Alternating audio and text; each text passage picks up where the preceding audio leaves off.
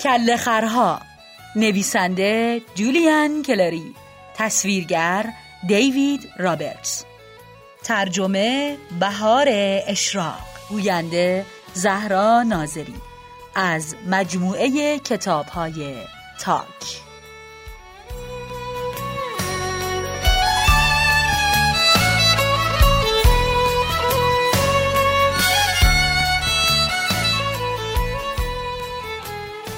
فصل هشتم.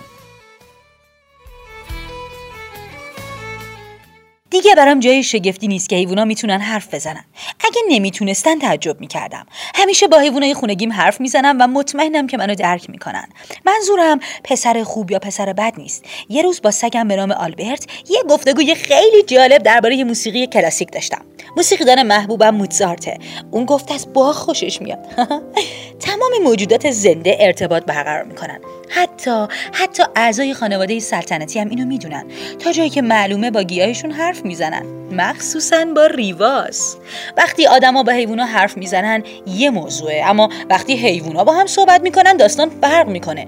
دنبال کردن حرفاشون سخته. مثل این میمونه که به یه زبون خارجی گوش میکنیم. البته دقیقاً همونه. سگ‌ها از اون طرف حصار به هم پارس میکنن. واق واق واق.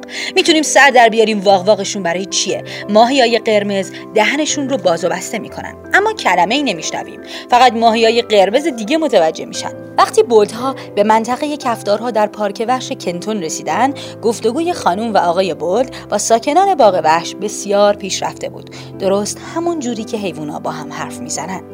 کفتارهای باغ وحش با اینکه زبون انگلیسی رو متوجه میشدن، اما به اون زبون حرف نمیزدن. برای همینم فکر میکنم راحت تر باشه براتون ترجمه کنم. ولی توی زبون حیونا یه عالمه قر و جیغ هست که خوندن اون براتون کسل کننده خواهد بود. شایدم معنا و مفهومی نداشته باشه. بابی و بتی با اینکه زبون کفتاری کم بلد بودن، اما به طور غریزی کل مطلبی رو که رد و بدل میشد میفهمیدن، چون ذاتاً کفتار بودن. میتونم براتون ترجمه کنم چون خیلی تیزهوشم و تنها حرفی که میتونم درباره این موضوع بگم همینه. حالا بیاین به داستانمون برگردیم.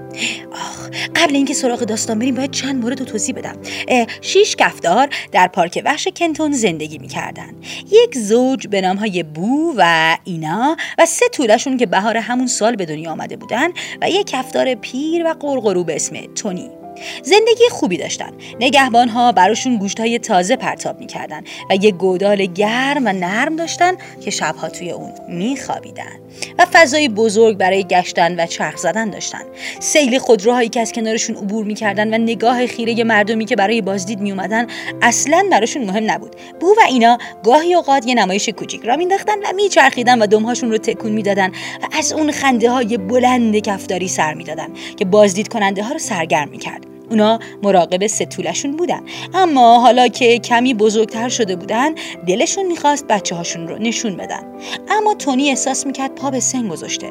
اون کمی التهاب مفاصل داشت و معمولاً زیر سایه یه درختی دراز میکشید و چرتی میزد.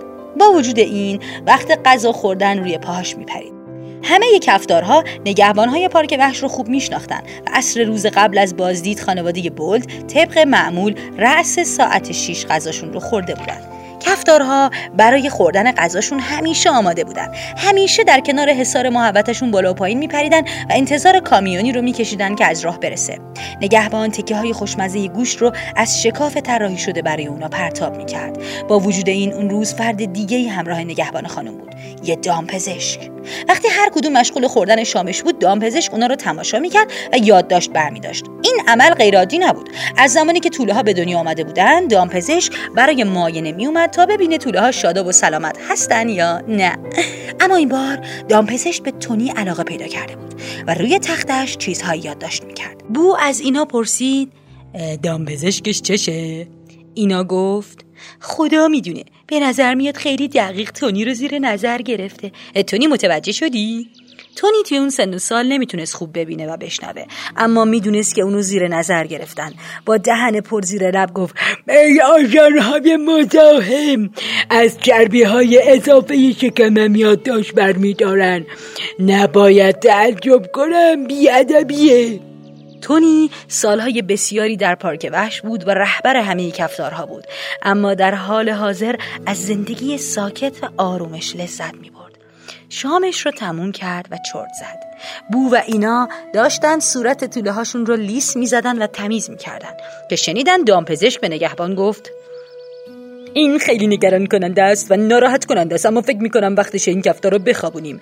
کفتار نر خسته، پیر و جوگندمی رو. اون التهاب مفاصل داره و این داره اذیتش میکنه و براش مشکل آفرین میشه.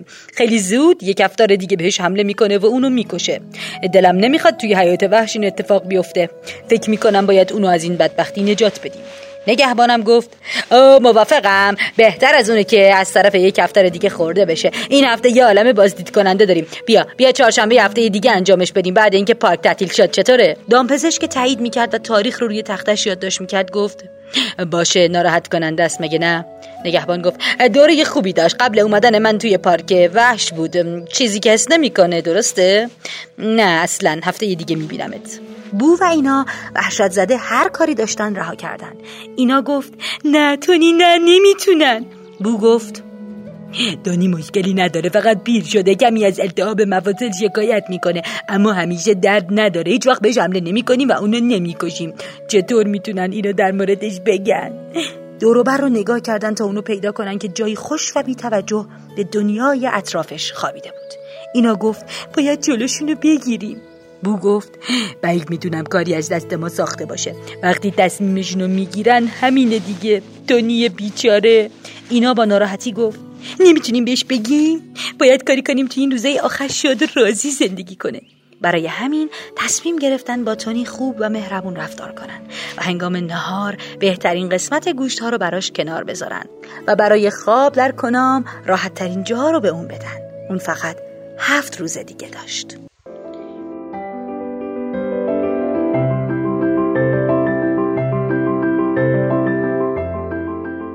آوای کتابک کاری از مؤسسه پژوهشی تاریخ ادبیات کودکان.